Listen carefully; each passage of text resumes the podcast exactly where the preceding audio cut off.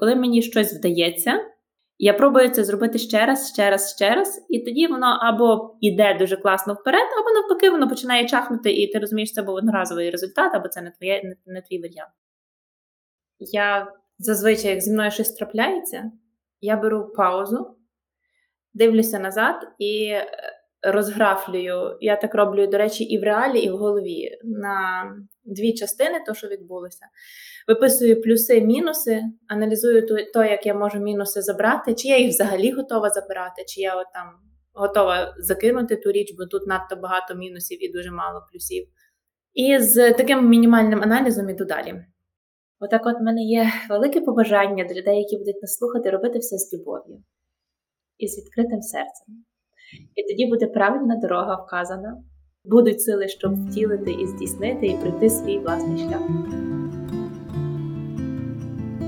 Всім привіт, любі слухачі! Знову з вами я, Інна Турчик, і вітаю вас на подкасті «Повільна розмова».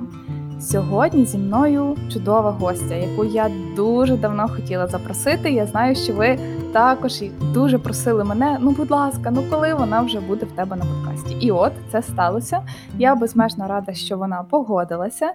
І вже зараз відкриваю вам карти, що зі мною сьогодні в нашій віртуальній студії в записі онлайн Катря Чуквінська.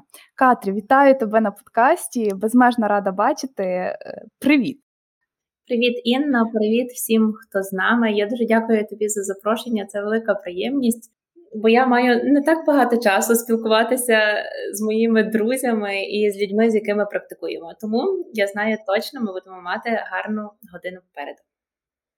Клас, я насправді дуже радію, тому що я кожного дня з тобою зустрічаюся, як не дивно, в твоїх записах відео в Yoga with Katrya Club. Я, коли займаюся йогою, кожного ранку «Привіт, я Катря». І нібито я знаю тебе вже все своє життя, серйозно.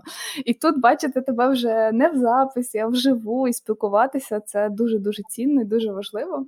Але це таке, знаєш, трішки дивне і цікаве відчуття. Бачити тебе не на заняттях йоги, а просто в розмові. Знаєш, це і для мене дивно, бо важко зрозуміти, як воно виглядає по той бік екрану.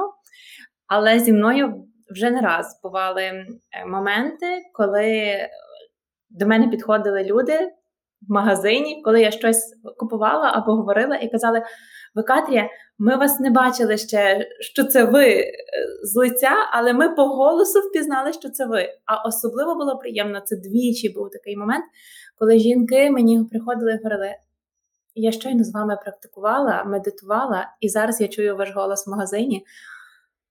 Ти знаєш, це приємно і відповідально водночас. Я завжди боюся, лиш би я їх не підвела.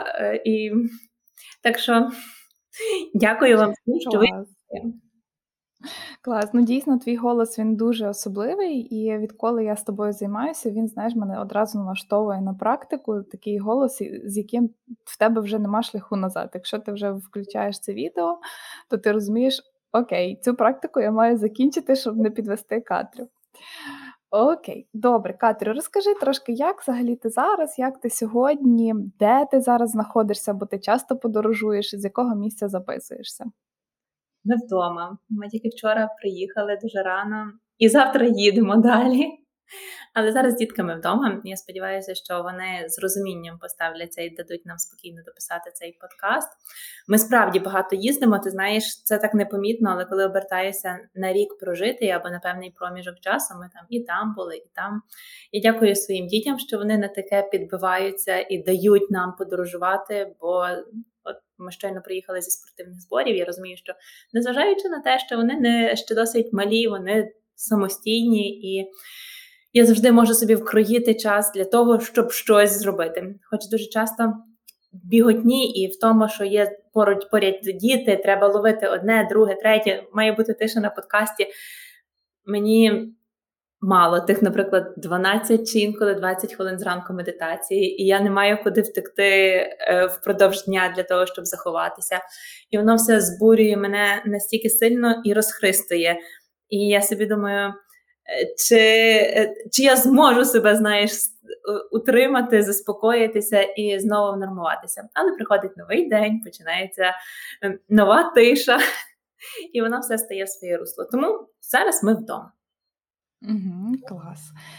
Знаєш, спостерігаючи за тобою в соцмережах, звичайно, і спілкуючись з тобою в чаті, я завжди задавалася питанням, і, мабуть, багато хто з тобою спілкується, як вона це робить, як вона це встигає. І ти навіть декілька разів в сторіс відповідала про те, як ти це робиш, як ти це поєднуєш, і складається враження, що в тебе все дуже чітко, класно розписано. І сьогодні я би хотіла говорити не про це, тому що я знаю, що багато це цікавить, як ти поєднуєш і свій онлайн-проект, і живі зустрічі, і заняття, і навчання, і постійний саморозвиток, і свою роль як мами, і взагалі просто жінки, яка прекрасно виглядає. Всі думають, ну це, мабуть, якось, не знаю, це якась магія. Я впевнена, що в цьому немає магії, в цьому є жива ти. Але я би хотіла почати більше з такого моменту. Хочеться запитати, пригадай, будь ласка, взагалі, як все починалося? От твій момент, коли ти зрозуміла, що ти знайшла те, чим ти хочеш займатися. Чи був такий момент в тебе в житті, чи він яскраво в тебе відобразився, чи це якось само собою? Може, зараз тобі вдасться так порефлексувати і пригадати. Він довго кристалізувався. Я ж працювала в різних сферах, зовсім далеких від йоги. І я зазвичай, як зі мною щось трапляється, я беру паузу, дивлюся назад і розграфлюю. Я так роблю, до речі, і в реалі, і в голові. На дві частини, то, що відбулося. Виписую плюси, мінуси, аналізую то, як я можу мінуси забрати, чи я їх взагалі готова забирати, чи я от там готова закинути ту річ, бо тут надто багато мінусів і дуже мало плюсів. І з таким мінімальним аналізом іду далі. І от коли там, де я вчилася, я так собі аналізувала, і на превеликий жаль я розуміла, що я не там, де маю бути. Потім працювала помічником адвоката, і я теж розуміла, що я не там, де маю бути, уявляєш? Це дуже боліло, бо воно начебто з одної сторони приносило фінансову сатисфакцію, а з іншої сторони воно ніяк не гріло душу. А для мене, я дуже страшно душевна, емоційна людина, і ну, для мене це дуже важливий рушій життя. От, потім я працювала в сфері продажів, була дистриб'ютором різних брендів в Україні, і продавала речі, і теж розуміла, що це не для мене.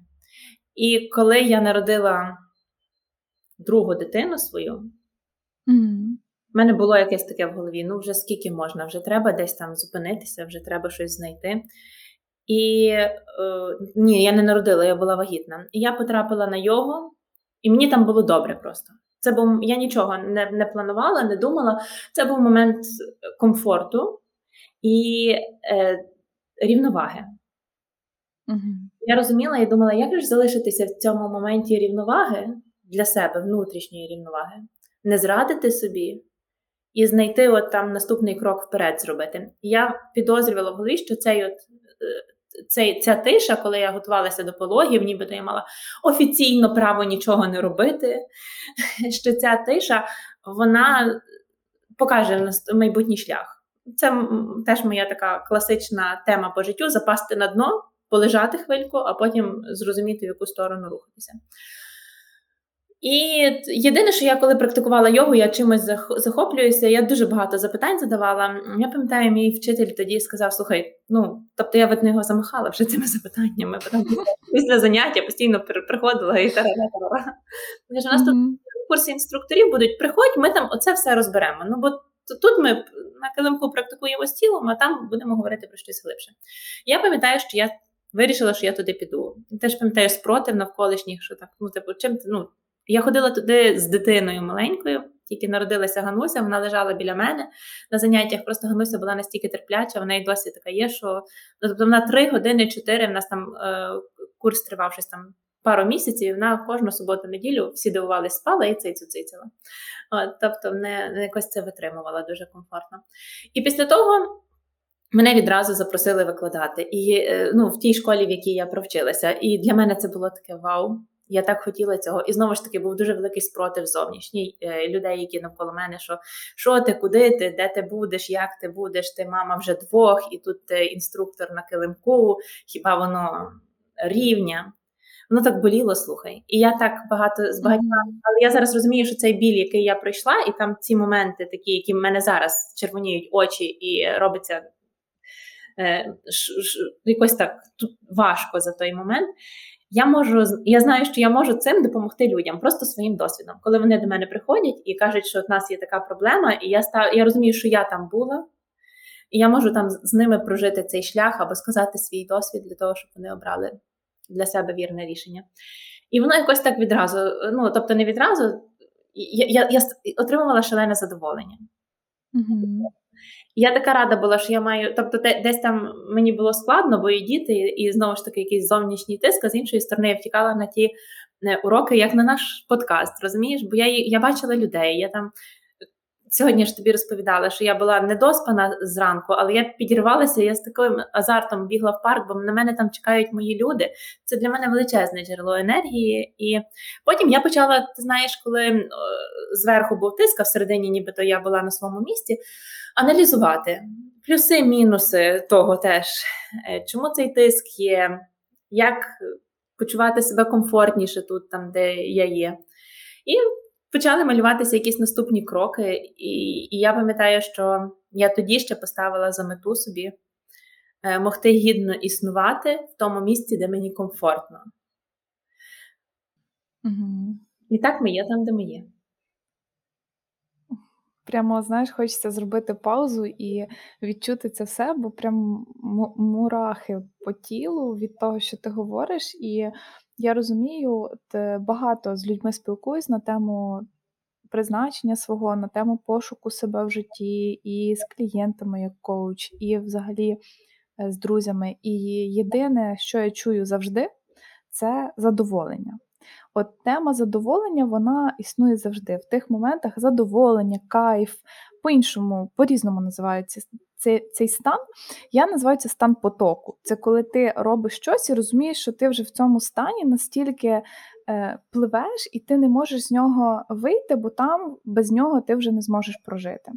От мені здається, якраз коли в тебе почалося з йогою, то почався цей шалений стан потоку, який от триває і зараз. Тому що все, що ти робиш, воно якось отак, якимось чином так складається, що ти оце все встигаєш. І це все пояснює, мені здається, от як тобі вдається і з дітьми, і поїхати, і викладати, і там не доспала, і туди пішла. Тому що є цей потік, і ти в ньому себе відчуваєш добре, не зраджуючи себе.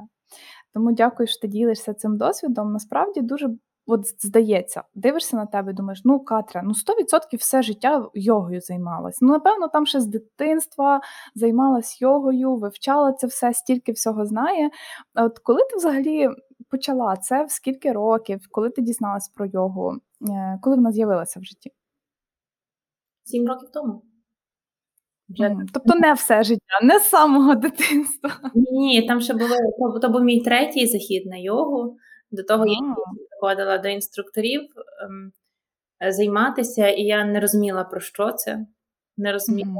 Ну, зараз я дуже така, насправді, прикладна фізична людина. Тобто для мене от про енергетичні техніки і про чакральну йогу це не зовсім до мене. Може, я просто до цього не доросла. Але я отак. І коли я приходила на попередні заняття, один раз там явно було дуже багато езотерики для мене, воно мене не лякало. І дуже багато просвітленого, до якого я ще зараз досі не дійшла. От, і мені би і зараз це було зарано. А другий раз я просто не розуміла, для чого це. При тому, що це була йога 23, і зараз я шалено поважаю цей напрям йоги. От. Угу. І коли я прийшла вже вагітна, я пам'ятаю чітко свої думки. Це я зараз цитую. От, мене болить поперек, я не можу рухатись, бо в мене вже великий живіт. Оце йога для таких, як я, слимаків. Mm-hmm. Я прийшла і почала робити чатуранго дандасану. І мені було нормально. Тому Цей практичний момент, практичний момент, якого багатьом не вистачає. Тобто всі думають, що йога зразу це про щось дуже складне, езотеричне і про просвітлення, і хочуть проскочити оці базові стадії, тому що йога – це ж не тільки про асани і не тільки про просвітлення, це певний шлях. Для мене йога – це шлях, і він може тривати взагалі все життя. Тобто на різних етапах життя ми можемо його проходити. Доходити до якогось етапу, робити паузи, можемо відкатуватись назад, починати знову. Це для мене так, наприклад, коли я займаюся регулярно, я досягаю певного рівня. Потім мене роблю перерву і відкатую назад. І потрібно починати нібито вже з попередніх рівнів. Тому це в першу чергу шлях, який починається з базових, прикладних, практичних речей, які ти дуже класно пояснюєш своїм учням. Вибач, я тебе перебила, ти щось хотіла сказати про... Так, я хотіла сказати про те, що дуже важливо, хто є твоїм інструктором, або вчителем. Напевно, вчитель – це щось таке дуже духовне, швидше інструктор в моєму випадку.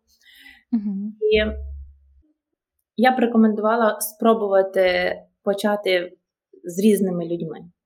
І коли ви зрозумієте, що вам не склалося з 3-4, значить, можливо, це не ваша активність, або, можливо, це не то, чим ви справді хотіли б займатися. І в моєму випадку було, що я коли потрапила до свого першого такого інструктора, який мене захопив, це Едуард Голяк, я вважаю, що це легенда львівської йоги, і кожному варто до нього потрапити, бо людина з шаленою енергетикою. Оце значно більше, ніж про фізичні аспекти йоги. Просто для досвіду потрапити навіть. Ось. Тому варто пробувати з різними людьми. Я ще хотіла 2 слова сказати про цей момент потоку. Звичайно, так. Він дуже збагачує. І це є одним з маркерів того, що ви там, де маєте бути. Ви, звичайно, не можна сказати, що ніколи не відчуваєте втоми. Ви втомлюєтесь, ви багато працюєте, але в той самий момент ви наповнені повністю. І це не копайте глибоко. Тобто це не має бути, що там йога вас збагачує або ще щось. Просто своє життя проаналізуйте. Це може бути написання віршів, читання книг. Тобто щось знайти таке, що вас дуже сильно качає, і тоді це воно. Абсолютно згодна з тобою. Якраз буквально вчора, я це помічала за собою, от коли, я так само просто дуже багато міняла сфери. Я про це говорю в своєму блозі, що я тільки буквально рік тому, по суті, перейшла в своє, скажімо так. До того я займалася дуже багато різними речами, які були частково дотичні до того, чим я займаюся зараз, але я ніколи не відчувала себе в такому стані потоку. І коли я помітила, що це таке, я зрозуміла, що от в мене зникає відчуття часу. Коли ти займаєшся чимось, ти розумієш, що ти ніколи не дивишся на годинник, коли там в тебе закінчиться час, і тобі хочеться це продовжувати, щоб цей час не закінчувався, і потім ти думаєш, боже, чого так мало годин в дні, я хочу ще. І ось це відчуття у мене з'явилося, коли я познайомилася з практиками mindfulness, коли почала вивчати їх, коли почала розказувати людям про це, навчати, бути інструктором, і коли я почала бути коучем. Тобто, коли я з клієнтом, наприклад, в сесії, для мене зникає відчуття часу. Тобто, я настільки поринаю в цю розмову з людиною і настільки проживаю всі ці моменти, що я не розумію, куди дівається ця година часу. І от мені здається, це дуже-дуже класно. Я хотіла тебе спитати, от за що ти зараз на даний момент найбільше любиш свій проект? За відчуття наповненості і щастя внутрішнього. І ще є одна річ. Я також собі пам'ятаю, що коли один з перших разів виписувала, що плюси і мінуси різних сфер, я побачила одну нитку, яка тягнеться від сфери до сфери. І полягала вона в тому, що я відчувала задоволення і щастя тоді, коли приношу користь людям. При тому, що це це саме такого плану річ, як я роблю зараз. Коли я можу їм допомагати, почувати себе краще в тілі, ментально. І оцей момент, він мене страшно наповнює і створює таку хвилю до руху далі. Угу. От, і за це я все вдячна йозі, і вдячна всім практикам, які відбуваються зі мною. Угу. Я пам'ятаю, що не знаю, коли точно, здається, десь ще осінню, коли я тільки познайомилася і почала бути в клубі, я дивилася одне інтерв'ю з тобою. Там ти розповідала взагалі, як створився онлайн-проект. Тобто до того ти викладала там в студії, проводила живі заняття, але коли почався карантин, почався перехід твій частково в онлайн. Ну і для багатьох з нас це також було такою якби перешкодою, можливо, труднощами. Ось цей перехід в онлайн. Що це було для тебе і як це повпливало на тебе особисто і на твій проект? Почнемо з того, що там дуже класно зійшлися зорі, бо я не прийшла в онлайн тоді, коли прийшов онлайн, а мої програми існували вже понад рік. Онлайн-програми. Єдина відмінність була, це чого зійшлися. Ну і перше, я так розумію, що в людей, коли в них, ну тобто на той момент мої програми прийшло щось понад 500 людей. На той момент, коли, тобто це не мало і не надто багато, достатньо для того, щоб створити першу хвилю. І я розумію, що я була саме тою людиною, коли першими почали запитувати, а хто робить онлайн, всі такі Катря. Тобто ще ніхто не був готовий до того, а вже всі знали, що Катря вона то робить. І тому от створилася така наступна хвиля. А до того, і ще є одна відмінність. Тоді, коли ще не було карантину, я програми знімала в домашніх умовах, на тому обладнанні, яке мала, на телефони. От. І тоді, як тільки почався карантин, в нас співпало так, що це був перший день оголошення карантину, і в той перший день був анонс безкоштовної програми. Не повіриш, це було зовсім не заплановано. Це просто Всесвіт мені допоміг. І ця перша програма, вона була вже таким топчиком знятим. Тобто це було з професійним оператором, на професійну камеру, з мікрофоном класним. То був продукт. Вже такий гідний уваги. І коли, напевне, що я так собі підозрюю, це мені видається, коли почали шукати люди, з ким можна займатися онлайн, бо клуби закрилися, всі тицнули пальцем на мене, а тут ще й безкоштовна програма, і воно створило такий собі хайп, за який я вдячна людям. Єдине, що чітко видно, що прийшла моя аудиторія, бо якби це був хайп на рівному місці, вони би прийшли і пішли. Так, до речі, якщо там трошки пробувати розбиратися і варитися в цій всій каші, мені інколи скидають звіти, і видно, що якщо є хайп такий безпідставний, то він там, люди приходять, а потім люди з таким самим успіхом відходять. От, і з того моменту, при тому, що це був дуже такий неспокійний для мене час, бо я розуміла, що практик в залі нема, а основним джерелом мого доходу були практики в залі.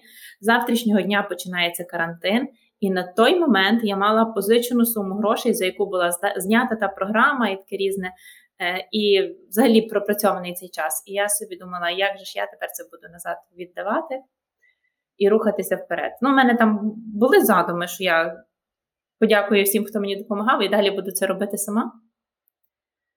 Але воно сталося краще, ніж очікувалося, за що також дякую світу. Клас. От ти говорила про те, що були якісь певні сумніви, була непевність щодо майбутнього. Що тобі допомагає в таких ситуаціях, коли, можливо, виникає цей момент самокритика або невпевненості в собі? Що тобі її додає або як ти сама собі її додаєш зазвичай? Дуже довгий час додавали мені її друзі. У мене, по-перше, шалене оточення. Зараз знов сльози летять на обличчя. Починаючи від моїх таких дуже-дуже близьких друзів, які зі мною десятками років, закінчуючи тим, що відбувається в клубі. От ти ж є в клубі. Шалена підтримка. Щоб ти розуміла, ця підтримка, вона не лише в клубі, вона виходить за межі соцмереж і віртуального світу. Воно, звичайно, що додає і сил, і впевненості в тому, що ми робимо, що я роблю. Ще був один момент, який я плекала в собі, і, напевне, розумію, що я вже близька до своєї мети. Я хотіла бути сама собі опорою і підтримкою. Я дуже відчувала до пори до часу, що я залежна від думки інших, і від впливу інших. І в мене була мета порозумітися самі з собою і зробити так, щоб мені було добре сам на сам зі собою. І воно почало зароджуватися істинно тоді, коли, до речі, прийшла в моє життя медитація. Бо я дуже давно хотіла медитувати, і я не могла цього робити. Тобто я 4 роки практикувала йогу, і лише 2 роки я останніх медитую. Так, медитую на постійній основі і розумію, що воно дуже крутий ментальний тил для мене створює. Тобто воно навколо все може ходити, рухатися, Тарас може забігати, перекидати, перевертати, і в мене може там взагалі не запускатися програма, а в мене так вдих-видих і пішли далі. От, і я хотіла, щоб мені було сам на сам добре зі собою. І я собі такі самі графи розграфлювала, плюси, мінуси, чому я собі не довіряю. І в певний момент я виписала всі прийняті свої рішення, які принесли мені користь, а також всі прийняті рішення, які принесли шкоду. І чітко стало видно, що ті рішення, які принесли мені користь, їх багато, Інна, було. А ті, які принесли мені шкоду, їх були одиниці. І я чітко розуміла, що ті, які принесли мені шкоду, за ними стоїть думка інших. Тобто це не було моє рішення. Я так зробила, бо я не повірила в свої дії і в свої рішення. Це не означає, що ти маєш бути самозакоханою і самовпевненою. Ні, це не про те. Це про те, що ти маєш слухати себе, аналізувати, зважувати і робити наступний крок. Не обов'язково він має бути таким, як перший порив і перше бажання. Інколи навпаки, коли ти проаналізуєш, ти робиш інший крок. І тому дуже важливо брати паузу. Я не говорю про лише медитацію, але це, як я говорю, залягати на... От, наприклад, як я там відпочивала, в мене там круговорот, якийсь там голова ходуном ходить. Ще й частина моєї команди пішла у відпустку в той самий час, коли я а-ля відпочивала з дітьми на морі. І на 2 останні дні ти виключаєш все, і ти розумієш, що воно дуже круто перезагружає, перезавантажує, і дуже чіткі рішення. І так, тобто, тому... Дуже важливо, щоб людина відчувала впевненість в собі і опору в собі.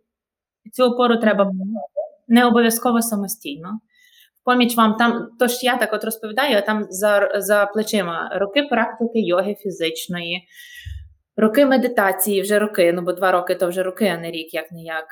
Роки роботи з психотерапевтом. І це все робить так, що тобі норм. Угу. Дійсно класно, що ти розказала про те, що це ти справлялася сама, але, відповідно, і не сама, тому що за допомогою якихось людей ти знаходила свою внутрішню опору, і коли внутрішня опора вже була збудована, тоді це дозволяє тобі справлятися самій. І те, що ти сказала про аналізувати, зважити і робити крок, от ти на початку сказала, я така душевна людина, в тобі дуже...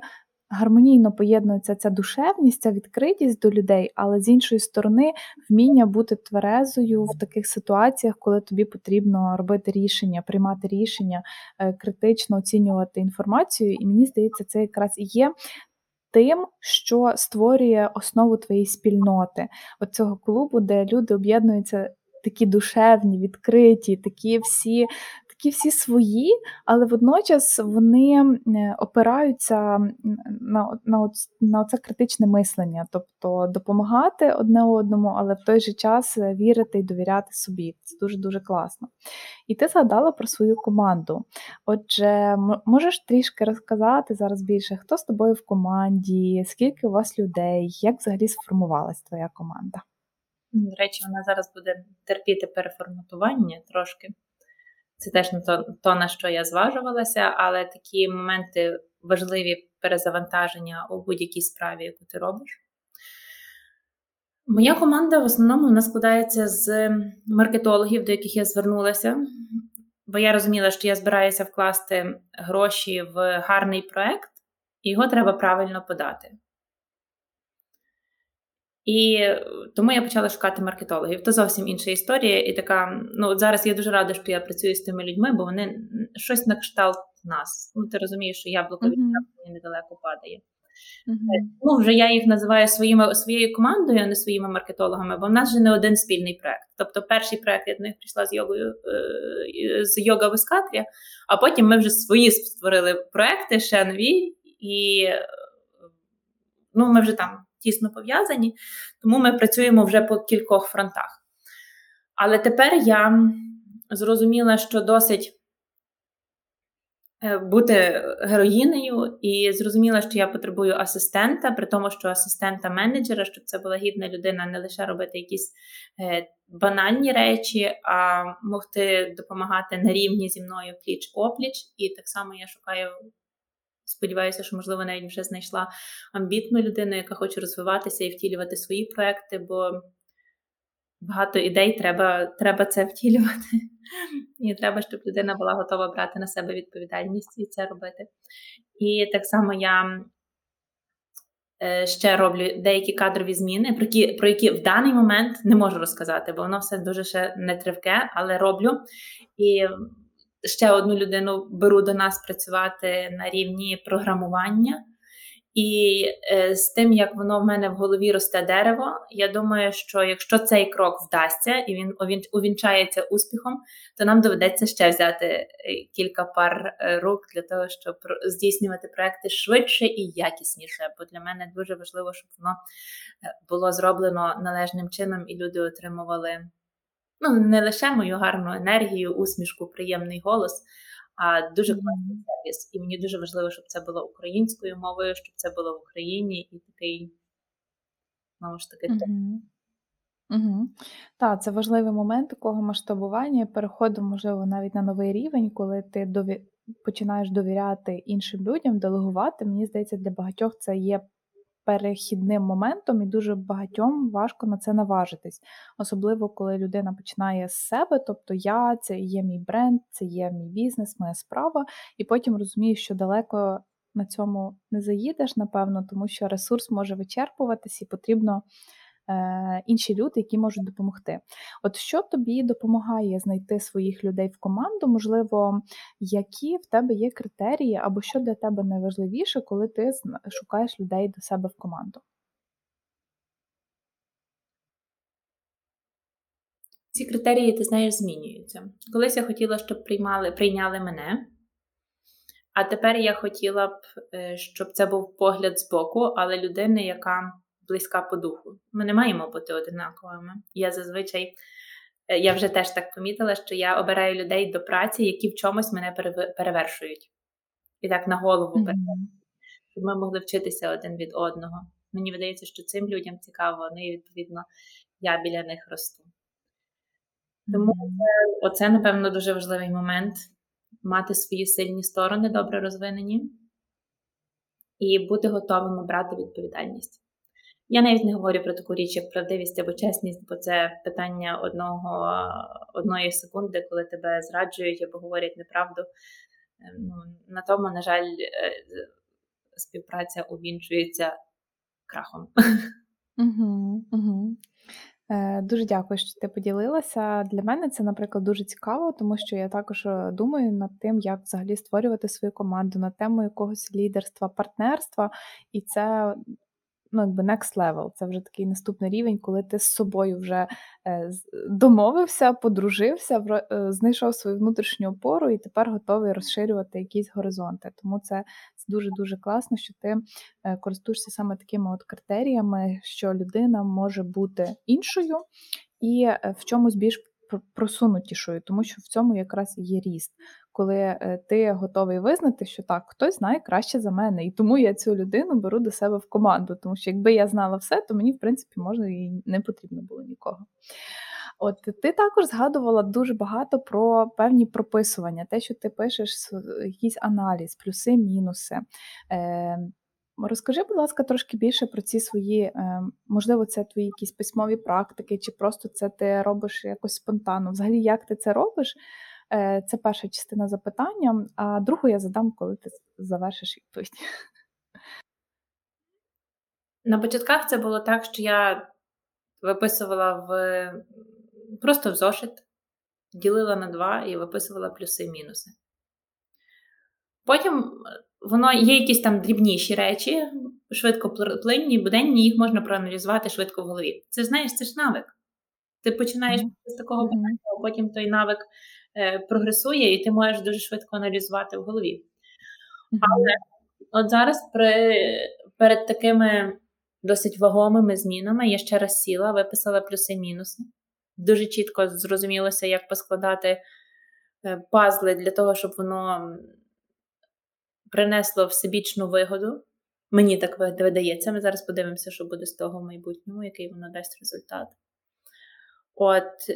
І зазвичай я маю, окрім того, що планую постійно календарі в телефоні або на своєму ноуті, я маю ще записник. І є в тому записнику якісь такі цілі, бо записник я веду там 3-4 місяці до 6 місяців один, і є якісь такі цілі на цей період або на рік. І як я міняю записник, я щось викреслюю, щось переношу в новий записник, щоб воно мені майоріло і давало дороговказ. Отак. Інколи аналіз проводжу і прямо в записнику, бо я записник з двох сторін веду. Попереду той, який планую, а позаду ті якісь там от цілі, аналіз, якісь важливі нотатки, які потрібно пам'ятати впродовж довгого періоду часу, важливі зустрічі, які теж будуть мати, можливо, доленосні рішення з метою. Угу, клас. І тут якраз, мені здається, було б дуже плавно і логічно трішки піти в тему планування. Я знаю, що для багатьох це дуже цікаво, якісь такі технічні речі, можливо, не так важливі, як більше принципи. Які в тебе взагалі є, можливо, основні принципи чи фундамент, на якому ти плануєш, як ти плануєш і яка в тебе система? Вдих-видих. Я думаю, що в мене тут велика погалина, і мене усміхає всередині те, що ти говориш, що воно ззовні дуже організовано все виглядає. Але я знаю, що не ти одна таке говориш. Насправді, я маю якусь таку дуже високу стресостійкість внутрішню, поки що ще її не прожила. Ну, може, зійде на пси згодом, а може медитація стане опорою для того. Я пишу план на наступний день, на черговий день. Я навчилася ділити цей план на важливі речі. Я маю прекрасного менеджера-маркетолога свою Іринку, це дуже структурована людина, від якої я дуже багато навчилася. Іра мене навчила першочергово робити там ті речі, які забирають дуже мало часу, але багато грав. Тобто я спочатку беру все таке, що просіюється, так би мовити, з плану на день. Потім їм жабу, якщо мене діти не з'їдають, бо вчора вони мене з'їли швидше, ніж та жаба. Це дуже воно додає драйву, я вам скажу, по життю, коли тобі треба зробити таке, що валиться просто, і тут мама цілий день, бо з одного садка забрали, в інший не оформили, а школа закінчилася, і в тебе все таке. От, але воно якось сунеться, знову ж таки. Інколи буває так, що я ввечері настільки втомлена, що я не можу переглянути те, що зроблено, не зроблено, але коли зранку встаю, помедитую, зроблю пару асан на килимку, я дивлюся, що вчора було багато зроблено, виявляється, я не цілий день прогуляла в парку, я ще паралельно з тим, що прогуляла в парку то і то зробила. Угу. Якраз дуже важливий цей момент відмічання, а що ж все-таки було зроблено, тому що дуже часто за тим, що не зроблено, багато ховається і... наше мислення має тенденцію до негативного. Більше відмічати те, що погано було, а не те, що було добре. І якраз тут дуже плавно хочеться перейти до теми твоїх... багато хто питає про те, як все встигати з дітьми. Тому що, наприклад, я багато пишу про ефективність, про планування, але я завжди даю поправку. В мене немає дітей. Поки що. І я не знаю, як воно буде далі. Тобто, коли в мене будуть діти, мені здається, це все буде по-іншому, але завжди є певні принципи, якісь бази, щось, на чому це все тримається і не дає розвалитися в такі моменти, коли все йде не по плану. Як ти думаєш, крім йоги, медитації, можливо, ще є щось таке, що тримає це все купи, не дає твоїм планам розвалитися, і що дає ресурс все-таки, коли ти розумієш, що план пішов там на пси, як ти кажеш, повернутися до нього.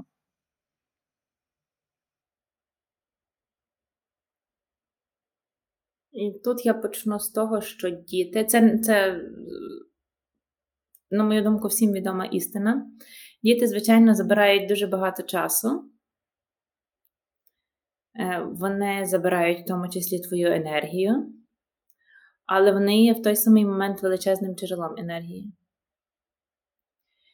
І я навчилася собі пробачати, напевно, так.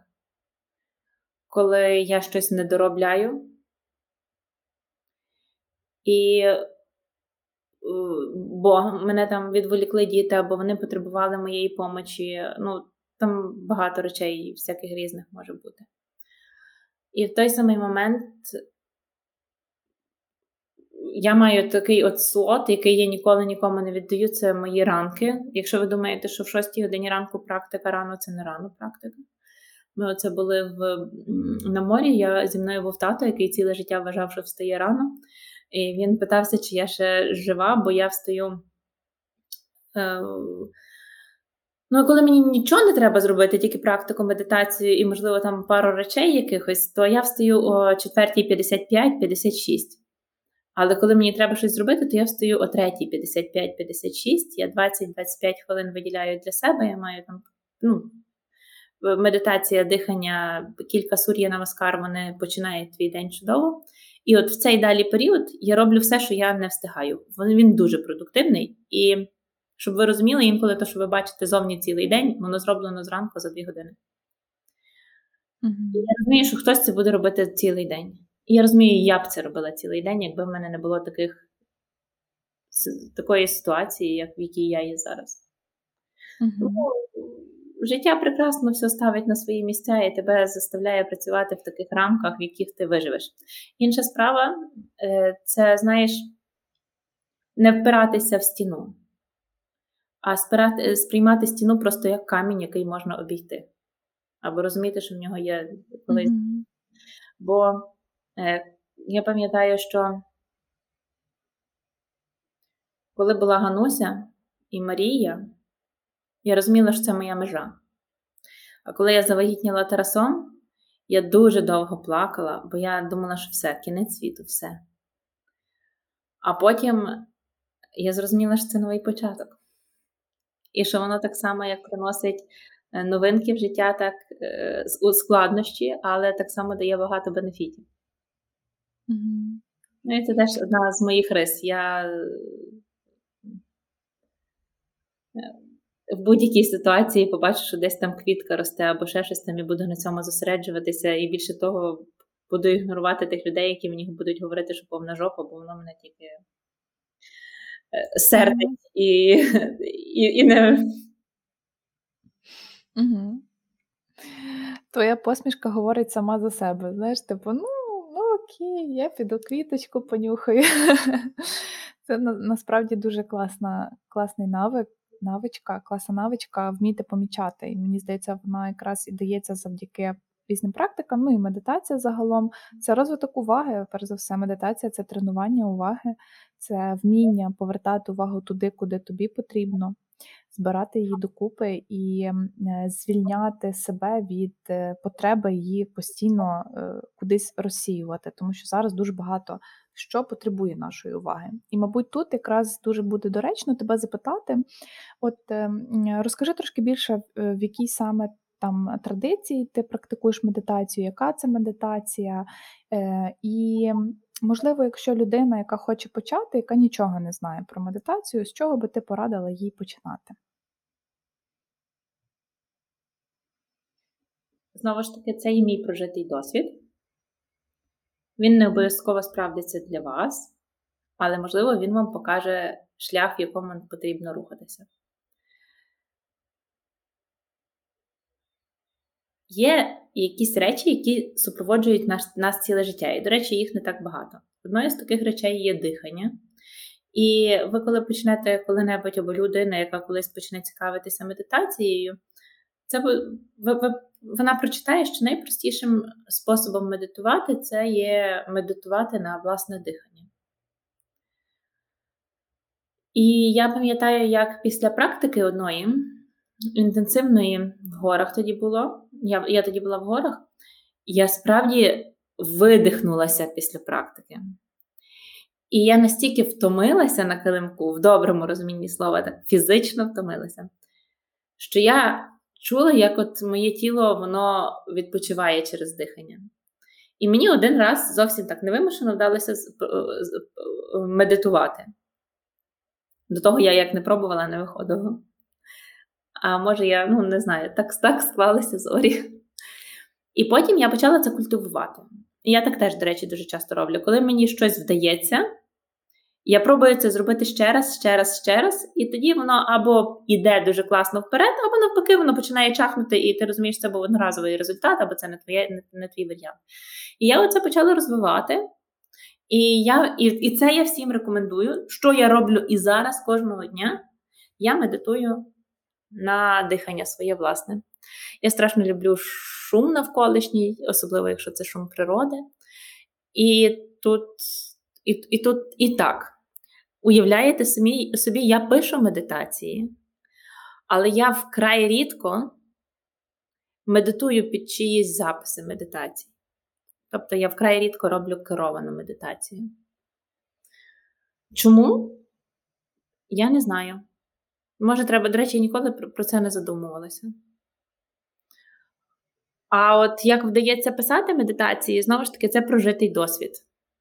І це те, що було зі мною. От коли до мене приходять і говорять, а можеш про то написати медитацію? Я один раз сказанула, що можу, а сіла і, виявляється, не можу, бо мене там не було.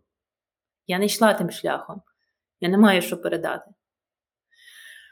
От, і, відповідно, тепер я теж оглядаюся назад і розумію, що, можливо, в певний період часу, тоді, коли я себе шукала і шукала медитації, було б дуже добре зайнятися mindfulness медитацією. І просто тоді якось, я про неї так багато не знала. Можливо, тоді ще не було так популярно.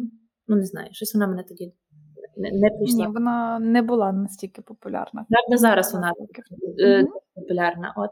А тепер я собі думаю, можливо, це класний шлях, щоб почати, для того, щоб зовсім замовкнути в власній тиші. Бо ти маєш, принаймні, такого когось, хто тебе веде за руку, якщо ти готовий віддатися тій людині. Тим словам, як ти гадаєш? З моєї точки зору як інструктора, насправді, в будь-якому випадку медитація в ідеальному кінцевому результаті людина повинна навчитися сама медитувати, без інструктора, без керованої медитації, тому що це як навичка, яку ти розвиваєш, і ти можеш її використовувати в будь-який момент життя. Тобто не обов'язково тобі потрібно буде зразу включати навушники і слухати інструктора. Тобто, коли ти в момент якоїсь емоції сильної хочеш себе повернути до тіла, до дихання, до якихось речей, то ти згадуєш те, що ти вивчив, і робиш це. Тому, коли я навчаю своїх учнів, можна так сказати, або людей, які просто приходять до мене на заняття, то я їм даю техніки, даю їм інструменти. І як вони їх використовують, це вже їхні рішення. Тобто ти можеш їх використовувати у формальній практиці, коли ти сідаєш і медитуєш. Ти чітко виділяєш час. Можна в неформальній практиці, коли ти стоїш в черзі в магазині, коли ти гуляєш, коли ти, миєш посуд. Тобто це все насправді доводить тебе до рівня усвідомленості як стилю життя. Тобто медитація не просто як якийсь класний момент, коли ти сів, такий, помедитував, а потім сідаєш в машину і починаєш матюкати всіх водіїв на дорозі, які тебе підрізають. Це момент, коли ти вчишся проживати все своє життя, по суті, більш усвідомлено і більш присутньо у ньому. От. Так, але дуже класно про те, що ти... знайшла для себе свій вид медитації, мені здається, кожен має знайти свій власний, перепробувати різні. Тому що якщо ти взяв тільки один, попробував і такий, медитація не для мене, чесно, мені здається, що 99% людей можуть так сказати. Тому що всі уявляють, що медитація – це коли ти сідаєш, і в тебе нема думок, і ти такий весь просвітлений, і в тебе все так чудово, і ти виходиш такий, клас, світ прекрасний. В більшості випадків я, наприклад, коли медитую, останні 2 місяці я практикую одну практику, і вона мене бісить. Тобто в деякі моменти я розумію, що я не можу її робити. Мені дуже складно. І це теж тренування. Тобто, ми не завжди йдемо на йогу, бо нам супер кльово. Деколи нас щось болить, і воно після йоги воно стає краще, але ти досить сильно напружуєшся в процесі, тобто ти працюєш, ти не просто приходиш, насолоджуватись. Іноді насолода йде в парі з роботою, але досить часто це така робота. Для мене медитація це також іноді буває такий момент праці над собою. Якщо я буду повністю відвертою, я про це навіть колись пост писала, я не пам'ятаю, чи я вже тоді медитувала, чи не медитувала. Мені ніколи не дається і не дається легко те, що відбувається на килимку. Дається швидше дуже складно. І я сподіваюся, що я нікого не розчарую, я себе заставляю туди йти часто. Але я обожнюю і я дякую тому стану, який приходить потім, і тим рішенням, які я приймаю по життю. І я знаю, коли я цього не маю, тобто коли я цього не роблю, коли воно зникає з певних причин з мого життя, я почуваюся значно гірше. Я не говорю лише про фізичний рівень. Фізично я сильна, воно не сильно. Тіло чахне не дуже швидко. Швидко, але не так. Але моя продуктивність, мій настрій, мій заряд енергії, він починає бути не таким, як завжди. Тому так, але на килимку це праця. Як в плані медитації, так і в плані практики йоги. І я повністю з тобою згідна, що інструктор медитації і хатха-йоги, фізичної йоги, він дає інструменти, але людина проходить свій шлях і повинна знайти підхід самостійно в майбутньому до свого тіла. І розуму. Угу.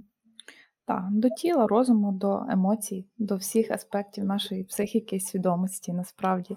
Тут в момент самопізнання важливо, що ти йдеш з інструктором, але ти незалежний від нього. Тобто в будь-який момент, коли ти навчився, ти береш на себе відповідальність за те, щоб це інтегрувати в своє життя. Тому що ти не можеш все життя бути залежним від інструктора. Навіть то саме, коли я дивлюся твої відео, я розумію, що це класно, я займаюся по відео, але я розумію, що я вже певні запам'ятала секвенції, я можу піти на природу, розкласти килимок і зробити їх сама.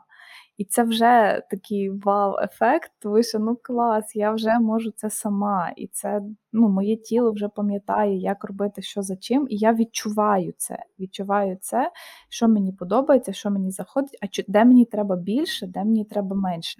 Мені здається, в цьому і є суть цих всіх наших занять, щоб ми навчилися відчувати своє тіло і розуміти, що йому зараз потрібно. Тіло, розум і якийсь внутрішній світ, свої емоції, почуття. І дивися, ми знову вернулися до того, з чого починали. Що ти маєш насамперед порозумітися зі собою. Mm-hmm. Для того, щоб порозумітися зі світом і з іншими. І це велике задоволення і щастя, навіть, я б сказала, успіх, мати поряд як в роботі, так і, можливо, в ближчих стосунках самостійних, свідомих людей. Тобто, коли mm-hmm. не від кого незалежні, а вони захоплюються один одним, але йдуть кожен своїм шляхом з повагою один до одного. Клас. Мені прям хочеться, на цих словах сказати ідеальне завершення подкасту. Але на завершення в нас вже майже з тобою час закінчується. Я дуже хочу ще запитати тебе щось не стосовно йоги, а просто що в житті тобі дає величезне задоволення? Я страшно люблю всякі різні активіті. Я не можу їх назвати екстремальними, бо для мене вони в мені не підвищують адреналін, бо я в цьому довго вже, напевне, знаходжуся. Я страшно люблю сноуборд, я страшно люблю лижі. Я колись багато часу досить каталася на вейкборді, коли певний період жила в Києві. Минулого року встала на вейксерф, нас тут на Сірці. І воно мене, ти знаєш, дуже сильно певний час рвало, бо я розуміла, що я не маю можливості в повному обсязі своїх бажань це практикувати, отак скажемо. І це було теж рушієм до дії, бо я хотіла могти собі це дозволяти на всіх рівнях, як фізичних по часу, на різних. Mm-hmm. А потім прийшло інше розуміння, що максимально оптимально треба використовувати свій час. І треба знаходити, не шукати якусь активність, яка для тебе в даний момент є нереальною. Бо, наприклад, діти малі, їм ще так важко їздити з тобою, стягувати це зранку до вечора, кататися на лижах або сноуборді. І так прийшов в моє життя біг. Я зараз страшно тим горю. І знаєш, що мене дуже сильно тішить? Біг. Це перший спорт або активність, яка прийшла в моє життя, і в якій я від самого початку ні з ким не змагаюся, отримую задоволення від результату і захоплююся людьми, які роблять це поряд. Бо всі попередні активності, вони починалися з того, щоб виграти, доказати і таке різне. Потім воно зійшло, тобто просто ти отримувала вже задоволення від процесу. А тут ти просто робиш з самого початку це задоволення собі, і воно мене дуже сильно тішить. Угу, клас. Мені подобається твоя посмішка, коли ти говориш про біг. Я в такому вважаю, що щось міняється, знаєш, і, можливо, я перестаю бути дитиною, яка доказує світу щось, а починає бути людиною, яка живе своє життя і йде своїм шляхом. Хочеться, знаєш, вдихнути всю твою мудрість і не видихати. Я дуже дякую тобі за такі гарні слова в мою сторону. Мені завжди видається, що я така проста і приземлена, що люди прийдуть до мене на килимок і скажуть: ти інструктор йоги. Ти-то точно. От. Але чим довше в тому всьому живеш, тим більше ти розумієш, що найважливіші істини, вони найпростіші. Так, абсолютно. Повернення до тіла, повернення до внутрішньої тиші і повернення до себе. І все, що нам здається таким складним, воно знаходиться, точніше, відповіді на складні запитання, вони вже є всередині, просто потрібно прислухатись, як ти кажеш, проаналізувати, може залягти на дно, щоб потім з новими силами випливти на поверхню. Катря, я тобі настільки вдячна за цю розмову, просто я розумію, що після неї багато що в моєму житті зміниться. Якщо говорити так, це не високопарні слова, це дійсно якісь такі практичні речі, які я взяла для себе з нашої розмови, я позаписувала, і обов'язково нашим слухачам все це зроблю в форматі нотатки до подкасту, вони зможуть це прочитати після прослуховування, так, щоб закріпилося, скажімо так.